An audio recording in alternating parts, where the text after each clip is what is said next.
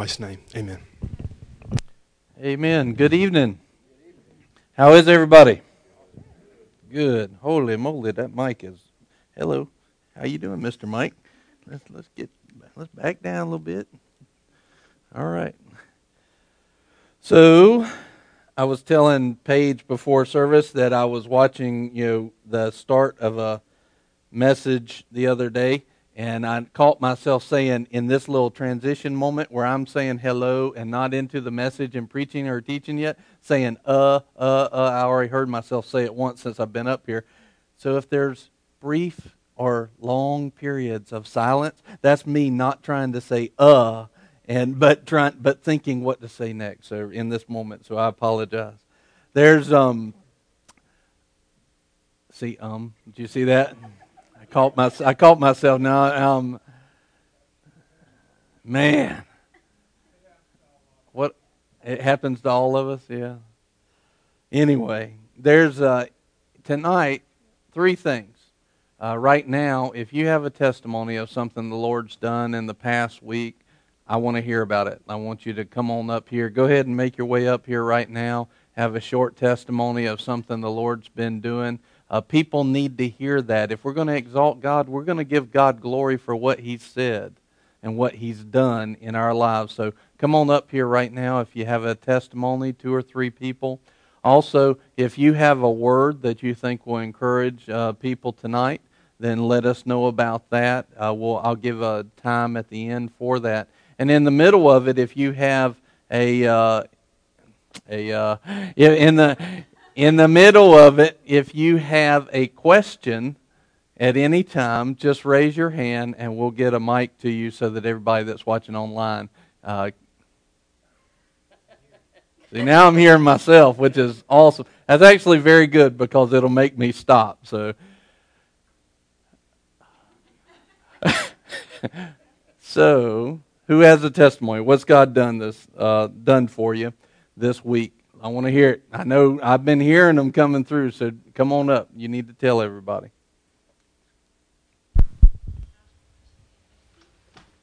Man, come on. We need at least a couple other people. I know the Lord Lord healed you. I know He's done stuff. So, but go ahead.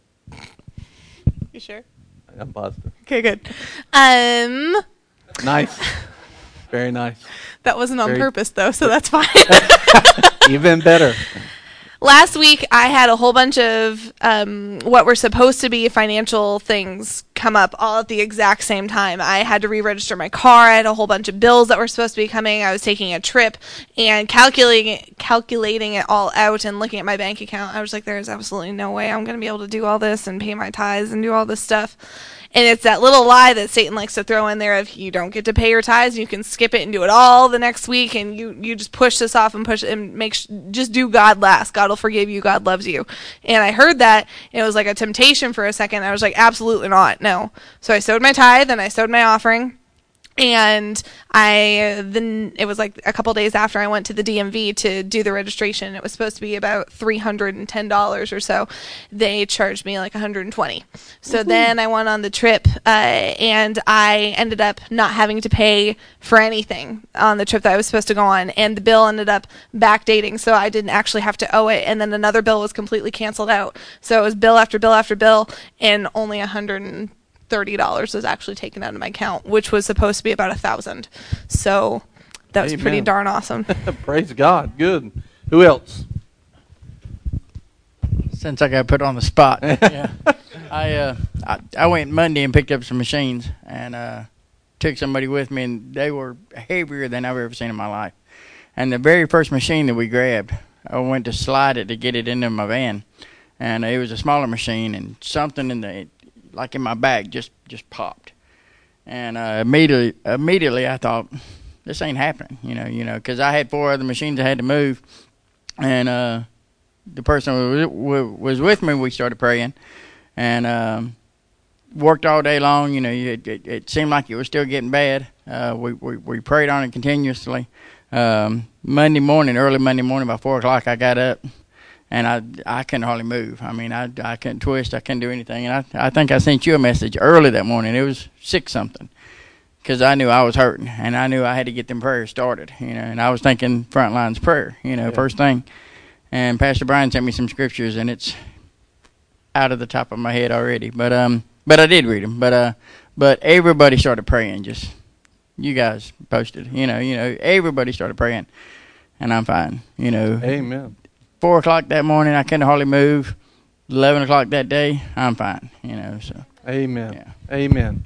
Praise God. Who else has testimony? I know there's more out there, and the Lord's telling you right now, go. And you're like, I don't want to go up there. That's you. Amen. Those scriptures were Matthew 8, 17, Mark 16, 15 through 18, and 2 Peter 2, 24. I have a couple. Well, my husband got a new job, and we were a- able to um, increase our tithe. Praise God, because he got a raise with that. Um, also, I'm sorry, I'm doing the um. it's not just so many. me. There's so many. Uh, well, uh, my my daughter Marcelina was um, had come down with pink eye, and um, again we're in between uh, health insurance, so that was a little bit in my mind like I, all right i was trying to hold off. I don't really want to bring her to the doctor unless i need to. Um, but we, good thing that we brought her. And um, but everything worked out fine. Um, they gave her eye drops and the bill wasn't was was manageable. Yeah. So um, praise god. Uh, and also also today i received a package in the mail from a, a my best friend that is not saved um, which was unexpected. And she sent me this bracelet and it has a scripture on it, and it's my favorite scripture. Oh. Um, I can do all things through Him. Through, I'm sorry. I can do all things through Him who gives me strength, Philippians. So. Amen. So I was just like, wow, Lord, maybe I'm. That's surprising to me because I haven't talked with her in a while, and um, I just feel like I just thought that was awesome. So I'm sorry. Amen. That's awesome. So your friend who you didn't know or don't know right now if they're born again or not sent you that with the scripture on it, which means they had to be thinking about God some then. Right, and that's I felt. Like, she's like, I thought you would really enjoy this, and you know, she wrote me a note. And oh. we always send Christmas cards. We just haven't kept in touch as we used to. But um, I just thought my that just I'm like, Lord, she's obviously thinking about the Lord. That's what I felt. That's so, a big deal. Yeah. Amen. So, Praise God. Amen. And I know there have been I I've probably heard five financial testimony is a personal, you know, that's what I was expecting to hear most of tonight. But if you've had some kind of, fin- let me just do this. If you've had some kind of financial testimony just in the last week of God blessing you, saving you money, will you raise your hand?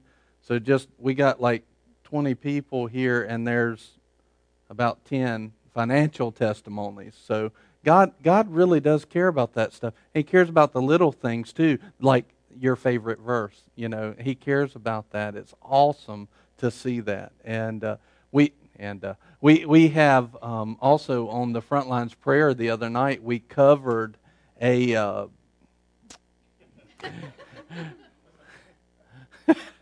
we covered a prayer request and we got back a testimony it was a little girl that we prayed for. She went into emergency surgery. Had they not done that, she would have bled out internally and would have passed away. They found it, they got it fixed.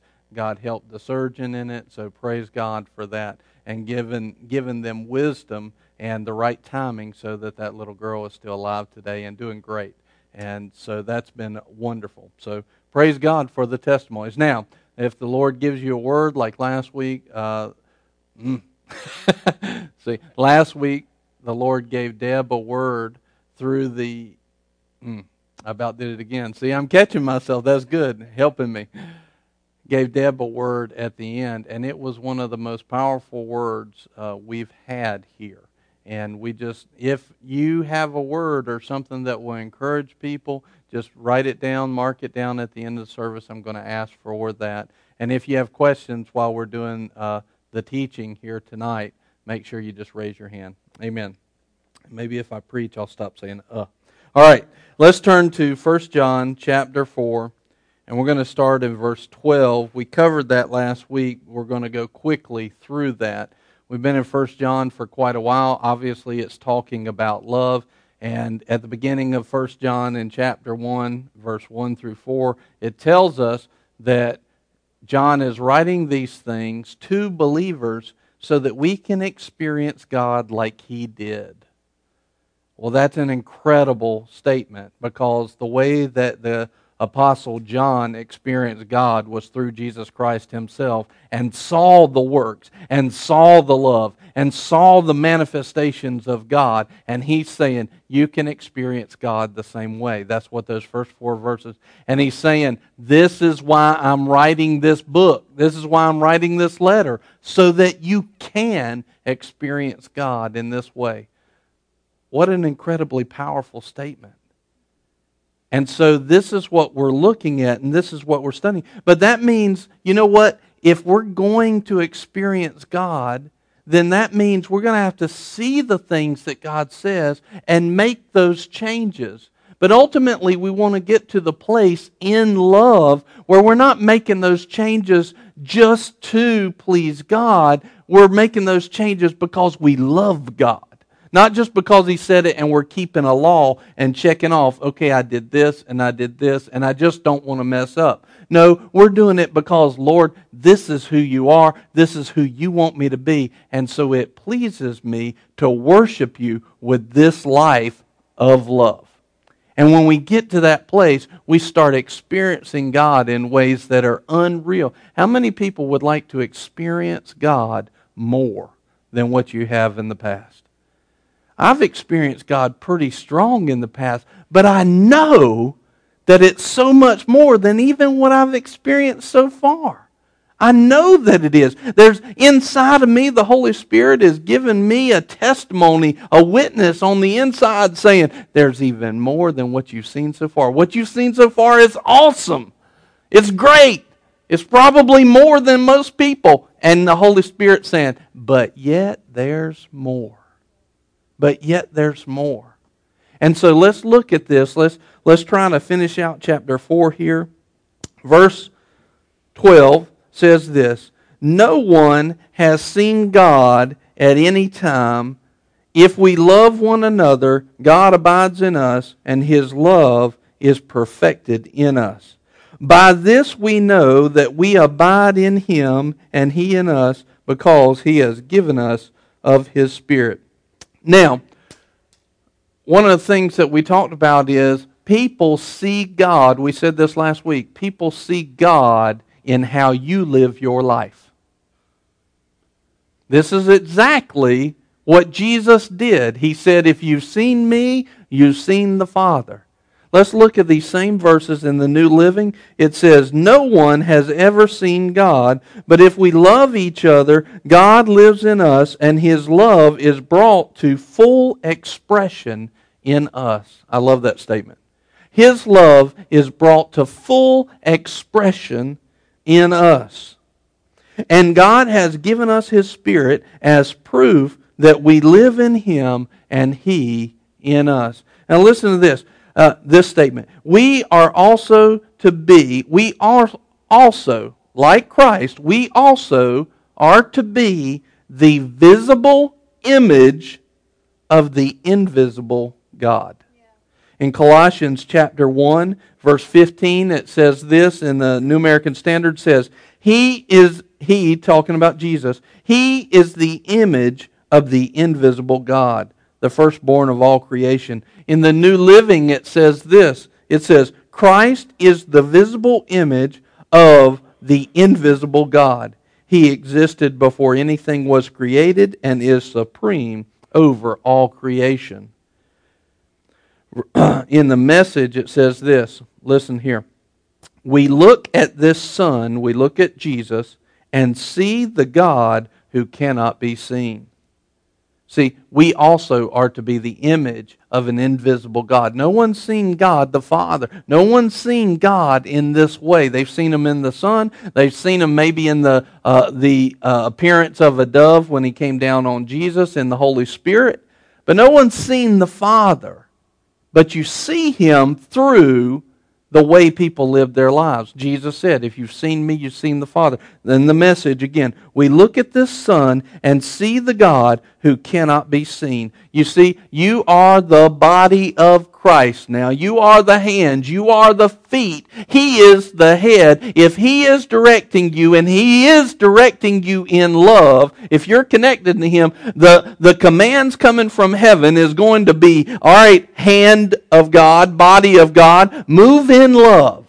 If He's directing you, if He is your Lord, if you're really connected to Him, then love is going to be what you're doing. And you, through Christ, are the image of the Father. When people see you, they ought to see the Father like they saw it in Christ. I'm not saying that's always been perfect in your life or mine, but from this point forward, we ought to be living in such a way that, that when people look at our lives, they see the Father. They see the love of the Father. We look at the Son and see the God who cannot be seen. We look at the Son and see God's original purpose in everything created. Verse, four, verse 13 in 1 John 4 says uh, this in the message. It says, This is how we know we're living steadily and deeply in Him and He in us. He's given us life from His life, His very own Spirit. So I went back and reviewed those and gave you those verses in, in Colossians because it ties into the rest of this chapter. It's, it's showing you that people are going to be looking at you and they're going to be seeing the Father or not based off of how you live. It's very important to recognize that. And as a Christian, we have a responsibility to show that kind of love.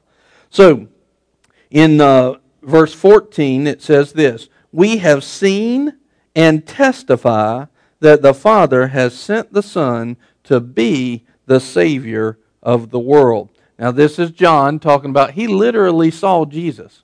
They saw the Son and they testify that the Father sent the Son to be the Savior of the world. Now, if we're going to be operating in love and you're going to, you're going to be doing the same thing that Jesus did, are you going to be living this way?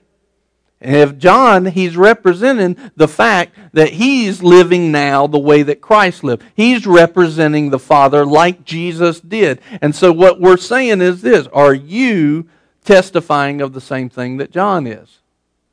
Are you testifying that, hey, I've seen him? And if you haven't seen him, you can. And if you have seen him, you can see more. There's more in Christ, there's more in God. Verse 15 Whoever confesses that Jesus is the Son of God, God abides in him, and he in God. Now, you notice, and we're going to talk about this more the next time when we get into chapter 5. And notice it says, Whoever confesses that Jesus is the Son of God.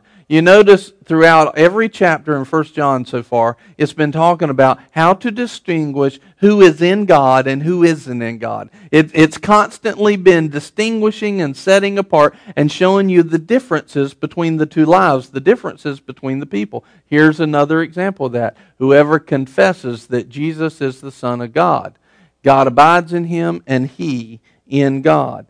So, Trying not to say um. Verse 16 We have come to know and have believed the love which God has for us.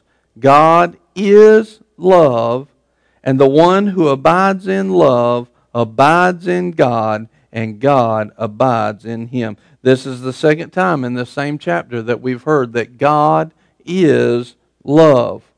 We have come to know and have believed the love which God has for us. That love is Christ. And we need to abide in that love if we're going to be doing what God's called us to do. We talked about what love was. Remember when we talked about what love was? It was a choice to make a firm commitment, an absolute commitment to hear from God and give unconditionally to Him. It was a choice and a commitment to obedience to the Father to unconditionally give. Okay? We talked about that's what love is. And I'm not going to get back into the details of it, although I really want to because I love talking about that, that subject. But it's a choice. Love is a choice. Love is a commitment. Love is unconditional giving in obedience to the Father. I'm telling it to you in different ways, saying the same thing. Unconditional giving in obedience to the Father. It's a choice to do that, and it's a commitment to that that does not change. So that's what love is. And guess what? It, that's what God is to us. He unconditionally gives to us out of His character, out of His nature. He's made a choice, and you're the choice. And He's made a commitment to you. That's, That's who God is, because God is love. Let's look at the same verse in the Amplified. And we know, understand, recognize, are conscious of by observation and experience. See, a lot of times when it says, and we know God, it's talking about knowing God like a husband knows a wife. It's talking about really, you know, there's things that Nicole and I can make eye contact on, and we never have to say a word to each other. Why? Because we've gotten to know each other better. There's things, there's things that, that I can point, or she can point, or she can make a head nod, and I know what she means. Why? Because we've gotten to know each other. We've gotten to know each other, you know, very intimately in that in that place where we just we know each other better than I I know her better than I know anybody else in this world. Hopefully, she knows me better than anybody else as well. That's, that's our relationship. We need to know God like this.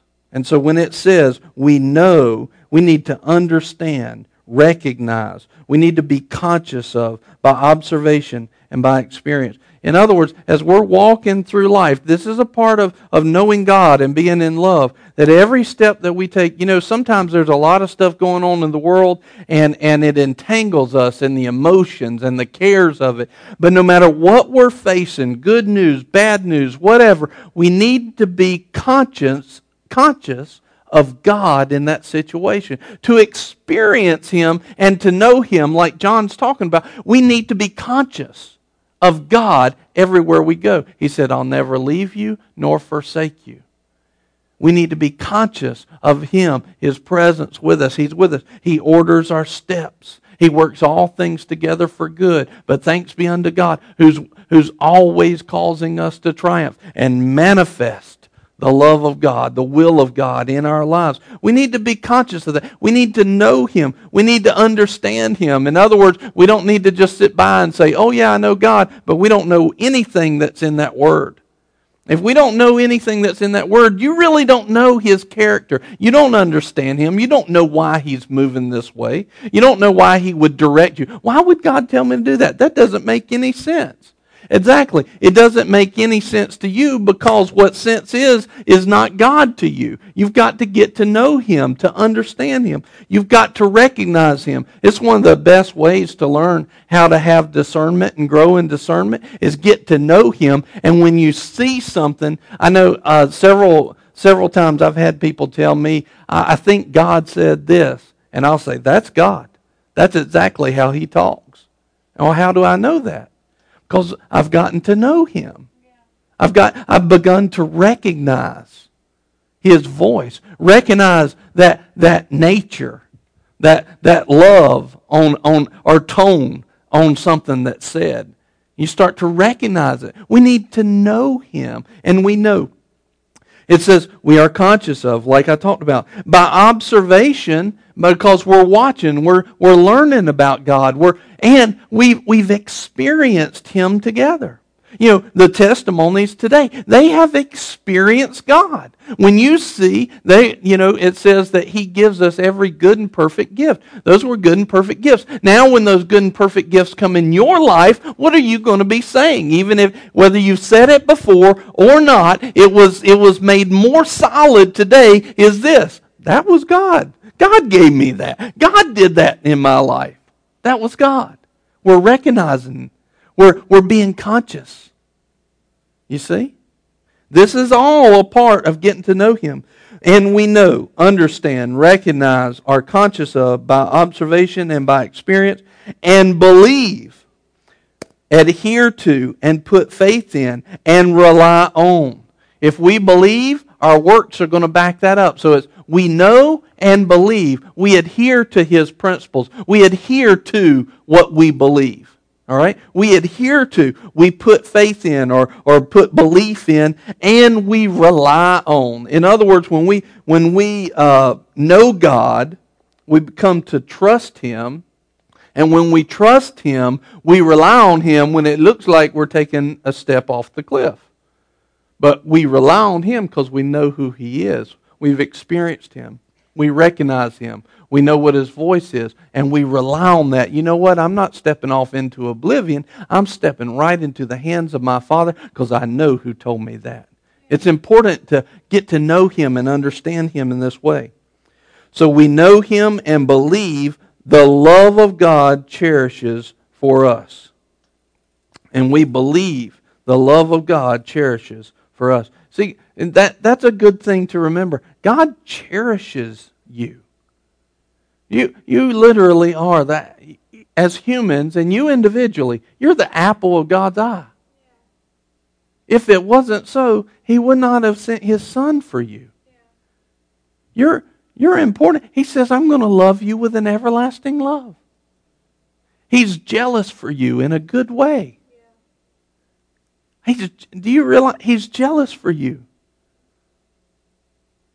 In a good, loving way. There's a good jealousy and a bad jealousy. Let me just put it and make it simple. God does it the right way, the good way. There's a bad way as well. But this is a good. And in other words, I want your attention. I, I, want, I want your love. He wants our love. Uh, and the, the part of that is just not on, for his own self gratification. Why does he want your love? Why is he jealous for your love? There's a little bit of a definition. Why is he jealous? Why, why would God want you to love him? Because if you love him, what's the results of, of loving on him? More people will come to know him, and you will be blessed by it. It's not just self gratification, jealousy. Uh, a right jealousy is one that understands that your attention and your love for Him is going to bless you.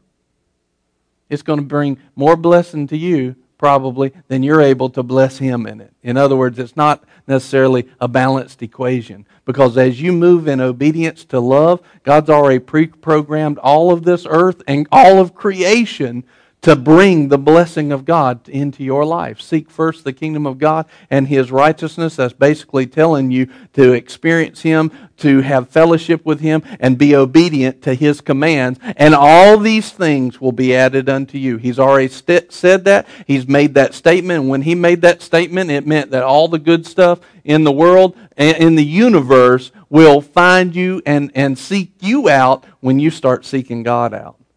So when God is jealous for your love, He's really doing it for your behalf. But it's, it's He wants you. It's also, He just, He wants you. He wants fellowship and relationship with you. Individually, He wants you. You are the apple of God's eye. The love of God cherishes, cherishes us. God is love. And he who dwells and continues in love dwells and continues in God, and God dwells and continues in him. Listen to this. The one who, who dwells and continues. Uh, Zane Hodges said this in the epistles of John. Let, please listen to this because it's talking about a body of believers, and I want us to hear this no body of believers will really be any stronger than the extent to which they manifest God's love by loving one another. In other words, we will only be as strong as we love each other. The height that our love for one another goes, I'm not talking about lip service, I'm talking about action. The height that our love takes action in one another's lives is the strength of the body. Such a strong statement. The, no body of believers will really be any stronger than the extent to which they manifest God's love by loving one another. Warren Wiersbe said this Too much witnessing today is a mere mouthing of words. People need an expression of love. They need you to live it. They don't just need you to say it. I love you. I want you to know Christ. That's good, but that's not all there is. Witnessing according to the Word is living it and expressing that, is moving in acts of love. You remember uh, a chapter or two ago when we, when we talked about the fact that we needed to live it. Don't just, don't just be one that talks about it, but you need to be one who acts on that love. Matter of fact, it says if you're not acting on it, you don't really love. We need to witness by how we love one another, how we love the world. 1 John 4:17 By this love is perfected with us so that we may have confidence in the day of judgment because as he is so also are we in this world. I'll just read it in the New Living and the Message, and it helps explain that. As we live in God, our love grows more perfect. So we will not be afraid on the day of judgment, but when but we can face him with confidence because we live like Jesus here in this world. We, we talked about this in another scripture in 1 John. When we actually live out and, and move in acts of love instead of just talking about it, all of a sudden we have this confidence. Why am I doing this? Why, why is who I am and the nature of who I am causing me to love on people at the command and obedience to Christ? Why am I doing that? The reason is because the life that's in God is in you. And so now, when we think about the day of judgment, we're thinking, man, I don't have to be afraid of anything. Because God is living in me. It's part of the proof that God's living in you when you're making choices and decisions based off of the love of God. Uh, in the message, it says this This way, love has the run of the house. Does love have the run of your house? I'm not just talking about your home, I'm talking about this house. Does love have the run of the house? This way, love has the run of the house. Love becomes at home and mature in us. When love knocks on your door, does it say, Oh, this is just like me. I'm at home here? Does he say that in your in your house, in your life, man, I'm at home here. Does, does love find a place where it can grow up and mature in you? Does it have an environment that's healthy to love? Or is there an environment that's like shunning love? Uh, you know, you, go to the door of your life and, and love's out there and you're like, mm, not today. No, I'd rather tell somebody off. Thank you very much. Or, or do you go to that door and, and you say, hey, look, there's love. That means I got to give how much? Lord, you must have sent her. That, get back away, get away from me, Satan. That's what a lot of people say when God tells them to get some. Slams the door on love. Or does love come in? Because look, guess what? Love's going to put pressure on your flesh. Do you realize that? love is going to love is going to uh, war against the flesh, and the flesh against love. Why? Because love is of the spirit. So love's not going to make your flesh comfortable.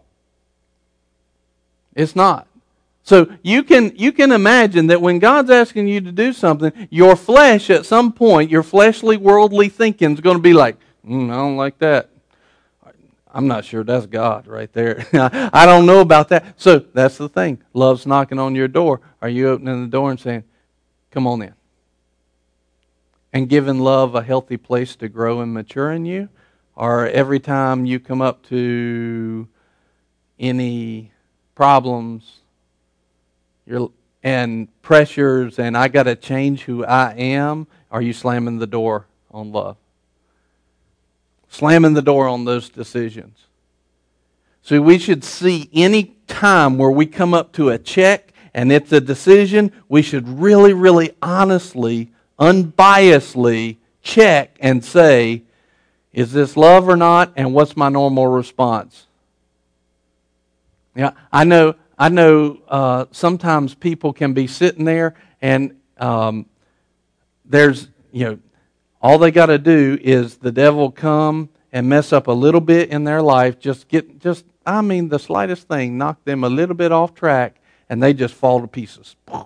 Why? Because the opportunity to love, to overcome that, came knocking at their door, and they're like, I don't want any part of you. I'm just going to go and run and do whatever comforts my flesh.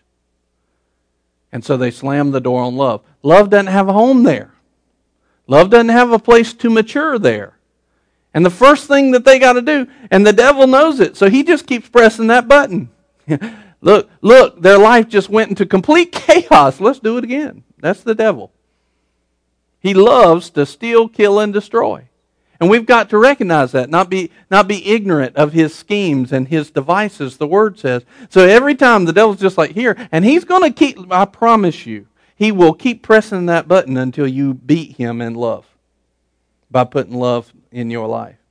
Well, that means the comfort of your flesh cannot be take the highest priority. If we're going to worship God in everything, like that word was for us, if we're going to worship Him and exalt Him above all things, then that means your flesh can't be exalted above God. That means your flesh should have no word in this. No word. Your comfort level should have no word in decision making. None. And a lot of people, a lot of Christians, they don't get that. They think that, that if it's not comfortable, it's not God. Time out. if it's not comfortable, it probably is God. And it really depends on how much you have, you have uh, matured your mind or renewed your mind to the Spirit of God as to what you're judging comfort to be. I've found I'm most comfortable almost. This is something I have to work on in one way. I've found after a long time of going and living after God, I'm almost most comfortable in, in um, a tense situation. I excel in that. I like it.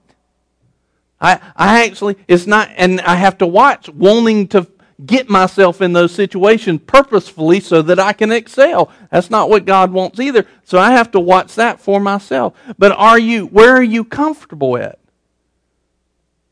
And it depends on how much your mind is renewed. If it's not renewed at all, you're comfortable with not doing anything that God asks you to do. Not giving, not going to church, you know, not not uh, making him a priority, none of that stuff, not loving on your neighbor, not, not anybody taking your time or asking anything of you. You're very comfortable there. Oh, somebody asked me to do something. Yeah, no, nah, I'm not doing that. No, nah, that this is my life. You know, that's your comfort zone. That's an unrenewed mind. But if you've gotten to the place where you are more comfortable in serving and giving and becoming a servant to people, and, and your time, it doesn't bother you that your time is in, interrupted by somebody. Now you're starting to renew your mind. And maybe you find yourself comfortable in those moments. And that's a good thing. Now, too, if your mind is unrenewed and you're hearing that, you're going, that's not a good thing at all. That's the unrenewed mind.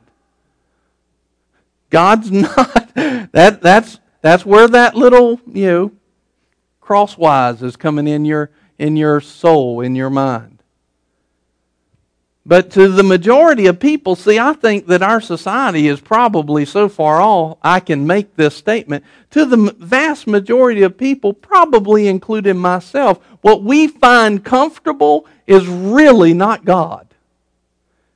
In other words, you can probably, now I'm, I'm guessing and I'm going to give you an estimate, but this is just my best guess based off of experience you can probably figure that about 80 to 90% of what you would say is comfortable is not God.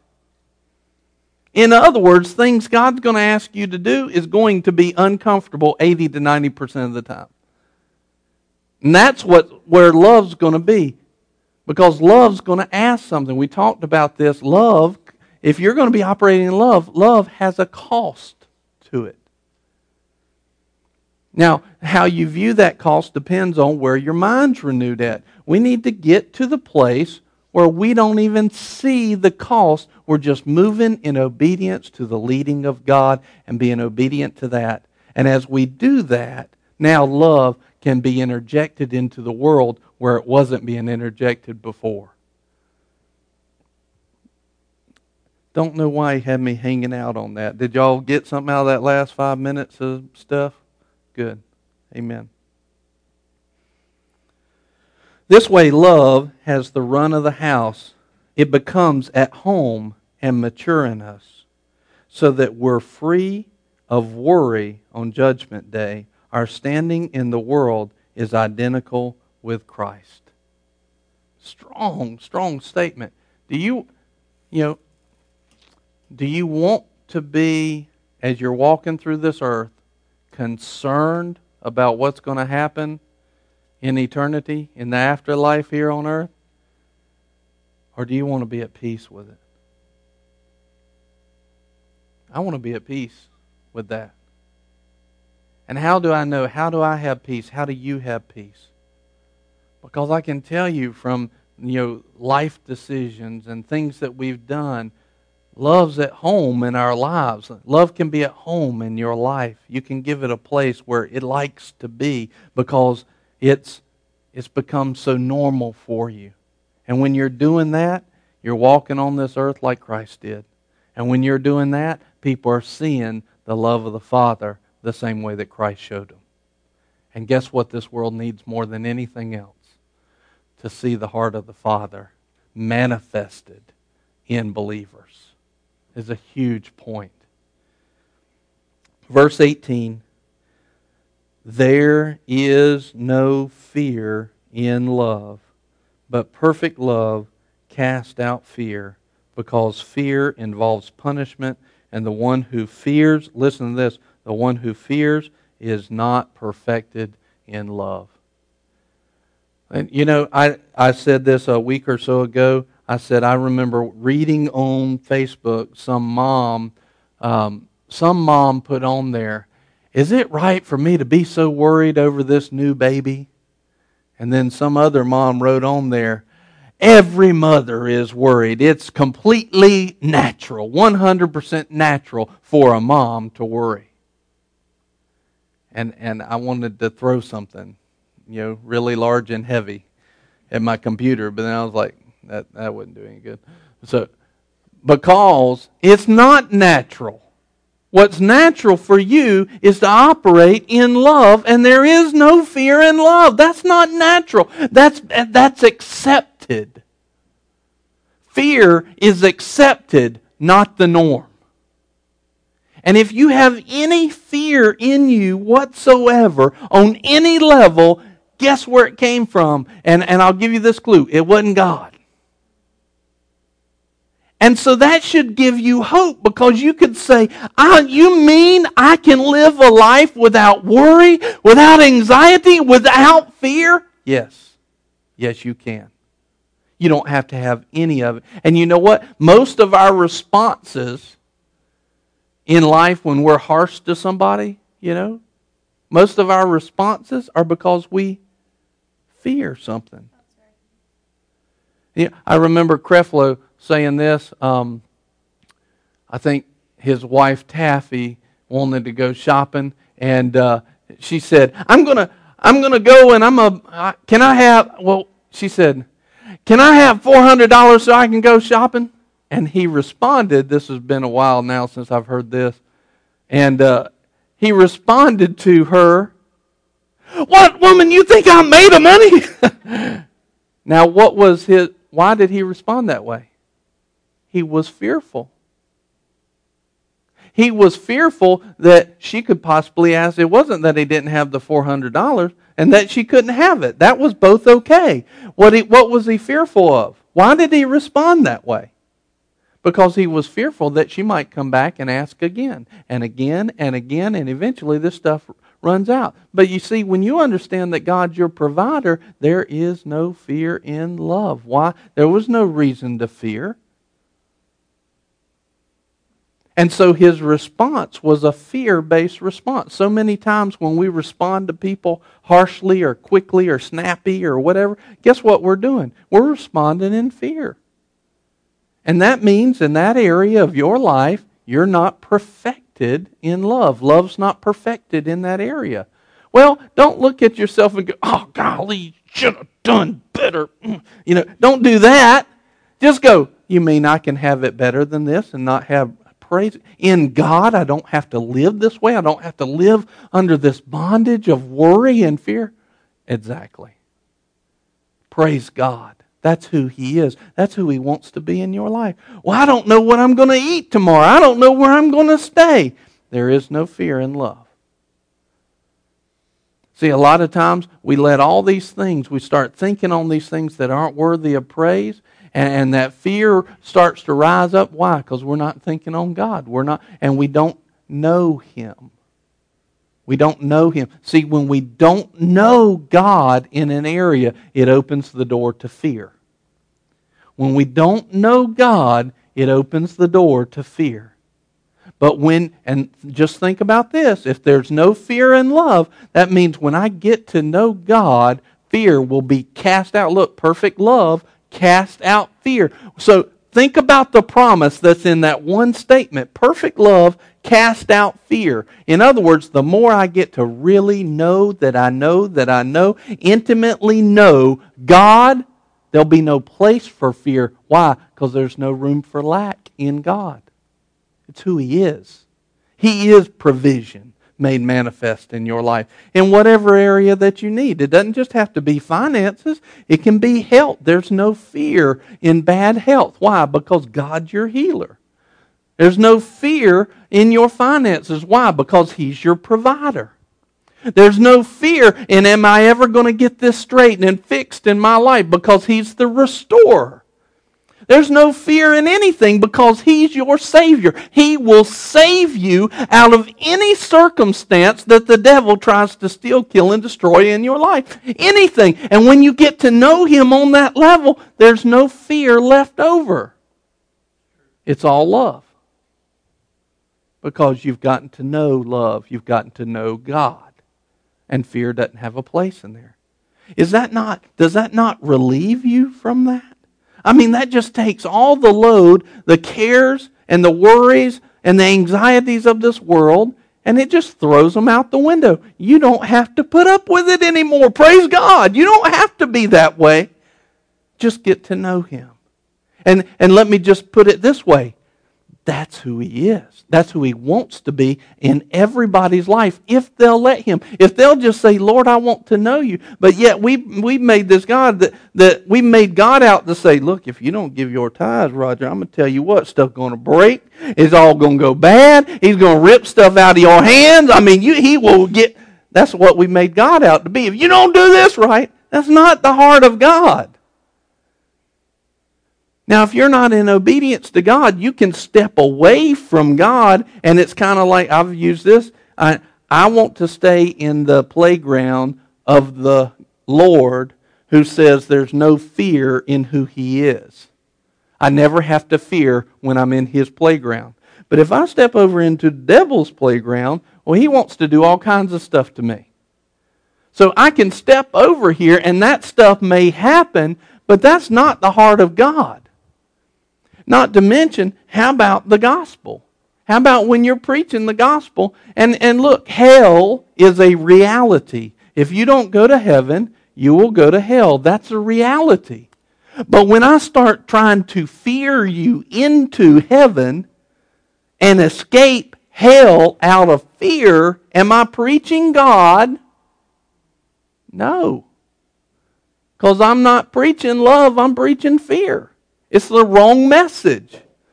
The correct message is in uh, Galatians 3 8, I believe it is. Uh, will you put that up real quick? This is who God is. Galatians 3 8. See if I got it right. There you go. The scripture, foreseeing that God would justify the Gentiles by faith, preached the gospel, preached the good news beforehand to Abraham. Here's what he preached All the nations in you will be blessed. I want to bless you, and you'll be blessed to be a blessing. That's what he told Abraham.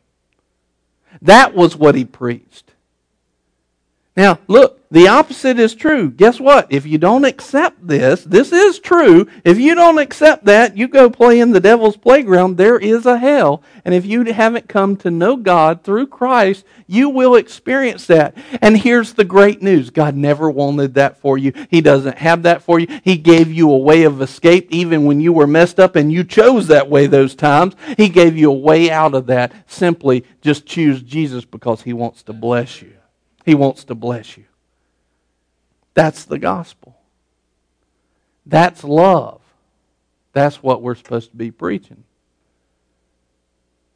And when we preach that, it makes all the fear go away, and people are finally going, Oh my goodness, I want that.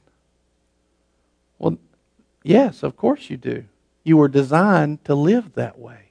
Your heart, your spirit is yearning for that, yearning to get away from the fear.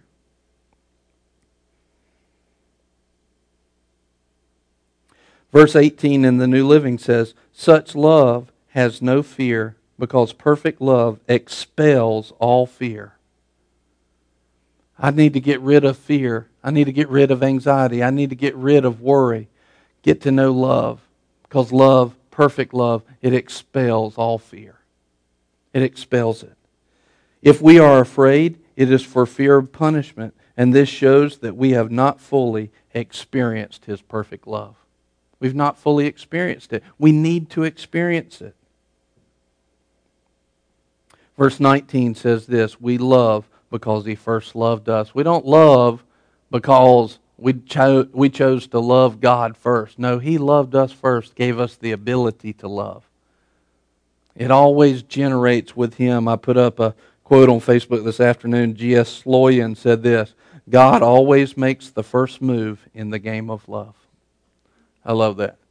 God always makes the first move in the game of love. Verse 20 says, If someone says, I love God and hates his brother, he is a liar. For the one who does not love his brother, whom he has seen, cannot love God, whom he has not seen. See, so many times we've got it backwards. We're like, I love God, I love God. And somebody comes up to you and says, Hey, I, I need your help for a few minutes. I ain't got time for you. And uh, again, what is that a response in? It's in fear because you're going to soak up all my time you know, uh, listening to some marriage stuff uh, by who's the marriage guy, Jimmy Evans, and he was saying he was talking about when people come to you and they're like, uh, let's say that Roger always wanted my time, wanted my time, wanted my time, wanted my time, right? And and so he comes to me and goes, "Hey, hey, Brian, you got ten minutes, right?" And I'm going, and in my mind, I'm thinking, no, I ain't got 10 minutes. And if I give you 10 minutes, you're going to come back in 10 minutes later and ask me for 10 more. And I don't want to feed the monster. I don't want to feed that. But what is that? That's a fear that I'm going to run out of time and not have enough of my own time. But perfect love casts out all fear. And it's not that we shouldn't say no. You know, perfect love will say no at times. There's a time, and it's when the Lord leads you, and you shouldn't. There, there's two different. There's some people that say no to everything, and there's there's people that say yes to everything. You you should recognize which one you are and try to find the middle of exactly what the Lord's leading in that moment being in love means I'm being obedient to Christ. So that means in every situation, I'm not going to respond in fear, but in every situation, let's say, same example, he's always asking me for time, always asking me for time, always asking me for time. Doesn't matter how many times he does that, every single one of those times, I'm going to seek the Lord and say, Do you want me to go right now? Yes. Okay. You want me to go right now? Yes. Okay. You want me to go right now? Yes. Okay. You want me to go right now? No. Okay. No. You want me to go right now? And, and him dealing with that is not my problem. I got to be obedient to God. I got to seek Him. But see, if does God know? Does God know how much time you have and what you need to be doing? So then, okay, if He does, then you need to be trusting Him to whatever His answer is. So the difference is I'm trying to figure out and plan and work all my time. So I answer in fear because you're about to take up all my time. Or I know that God's my source and I know that He's got my best interest and Roger's best and the kingdom's best. And so what do I need to do? Do I need to try and plan out all everything and think along those lines and let fear get to me? Or do I just need to listen to God? It's so easy. This makes life so simple. God knows what you need to do and what you don't. Just now hear from Him and say that. Same thing with giving. You know, I, we've had God ask us for some stuff, and, and you know, our mouth is like, oh, you know, but I want, you know, we've had him when, especially when we didn't have very much, say, give everything you have. Well, then we won't, like God didn't know, then we won't. then we won't have enough to, well, God knows that. Once we knew it was Him, you just be obedient. He knows how to get things back to you. And the best way to get the things that you need, seek first the kingdom of God and his righteousness, and all these things will be added to you. In other words, just get in the place of love. Get in obedience. Let that fear be cast away by the perfect love, and that's trusting in him and letting him guide our lives. But how many times are we, you know, somebody comes and asks for our time, and we go, No, I ain't got time for you, but on church. Oh, I love God. I love God. I love God so much. Lord, I mean, we just worship, and I mean, we're the ones that, that would dance up and up and down the aisles. I mean, we just worship. Let everybody see how much I'm worshiping God. Hey, hey, you got ten minutes? No, I ain't got time. I ain't got time for that. I can't get my own stuff done. And so, what are we doing? We're telling God that we love Him, but God said this: if you can't love if you can't hear and be obedient to what somebody else is asking you to do, you're not loving on them. He says it's not possible to love me. Because if you can't love them that's in front of you, and you can't love what you can't see. And so we've said, Oh, I love God. But God's saying, you, if you really do, you're going to be loving on people. That's going to show. It's got to show up. If someone says, I love God and hates his brother, he is a liar. For the one who does not love his brother whom he has seen cannot love God whom he has not seen. And this commandment we have from him that the one who loves God should love his brother also. It's his commandment. If you love me, you'll keep my commandments. Dr. Thomas Constable said this A claim, a claim to love God is a poor substitute for a genuine love of the brothers. A claim to love God is a poor substitute for a genuine love. In the message, verse 21 says, The command we have from Christ is blunt. Loving God includes loving people. You've got to love both. the command we have from Christ is blunt. Loving God includes loving people. You've got to love both. We've got to operate in a choice and a commitment to unconditional giving, a choice and a commitment to unconditional giving in obedience to God. That's love. We've got to operate in God. And when we operate in that place, it casts out fear. Any questions? Amen. Does anybody have a word, anything, or encouragement? Like, I got to share this. I, it's just on my heart. I've got to share it. Does anybody have that? You have something? Come on up.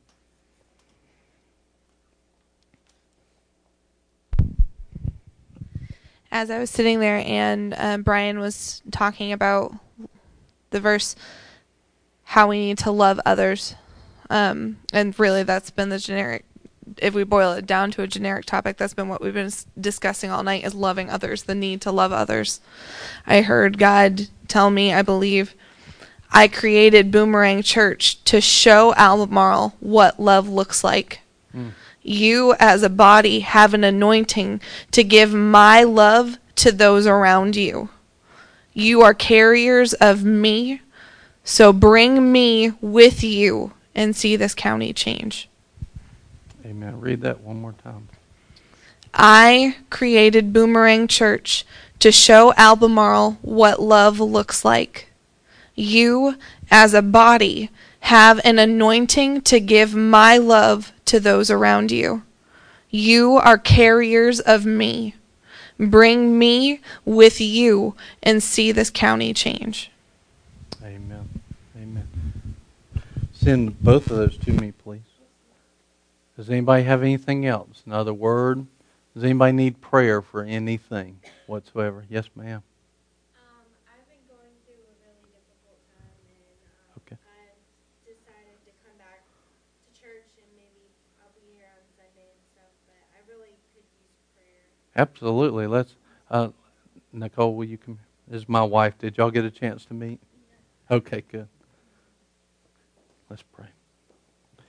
You just you just pray with me. I'm just repeat after me. Just say, Father, Father, you need all of me, you need all of me, and you've asked me for that.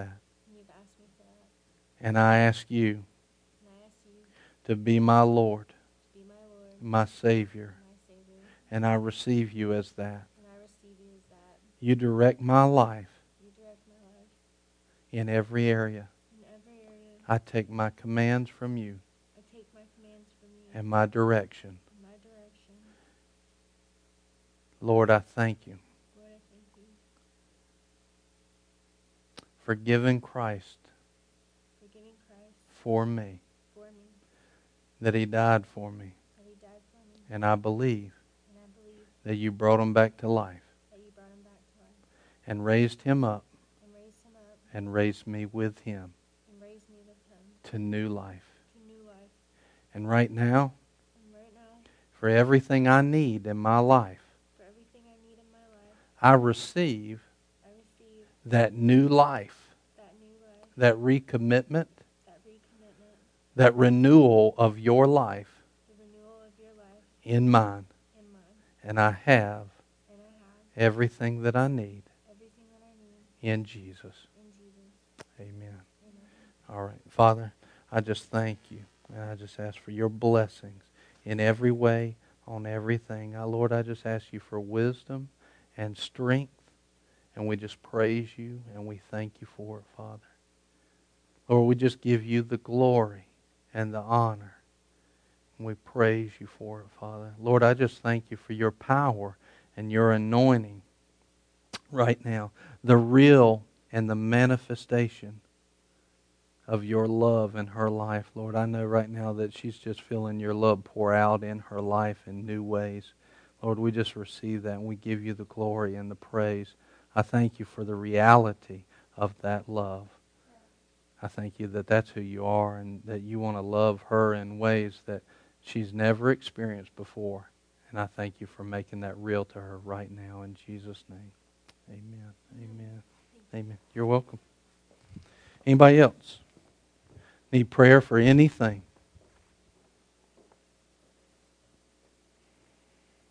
Did you feel that when we were praying? What did you feel? Calming. Yeah. And peace that passes understanding is what the word says. So, yeah. Should you be calm right now based off of what your situation is walking in the door? Absolutely not. So that's beyond understanding then? And that would be His love manifesting inside of you. Amen? That's His peace. I can't do that.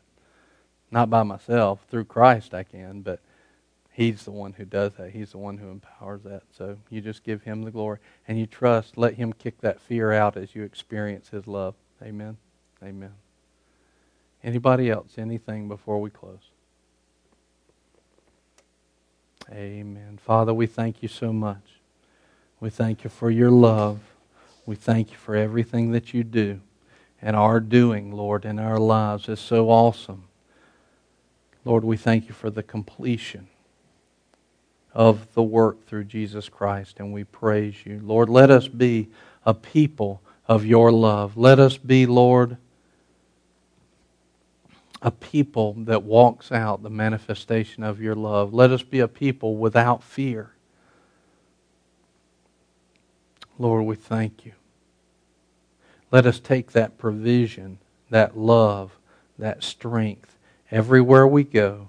And Lord, let it be, uh, let the anointing of Christ that breaks yokes and breaks bondages, Lord, let, let it uh, just overflow us, Lord, in everything that we do, in every area of our life, at home, at work, at play, in our sleep, Lord. Let us just have your love and your anointing and your power manifest in us all over the town, all over the city, all over this world. In Jesus' name, we praise you and we love you.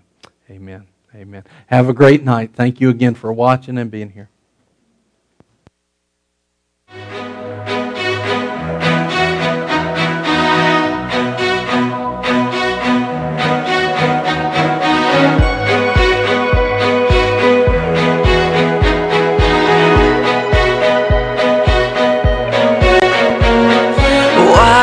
turn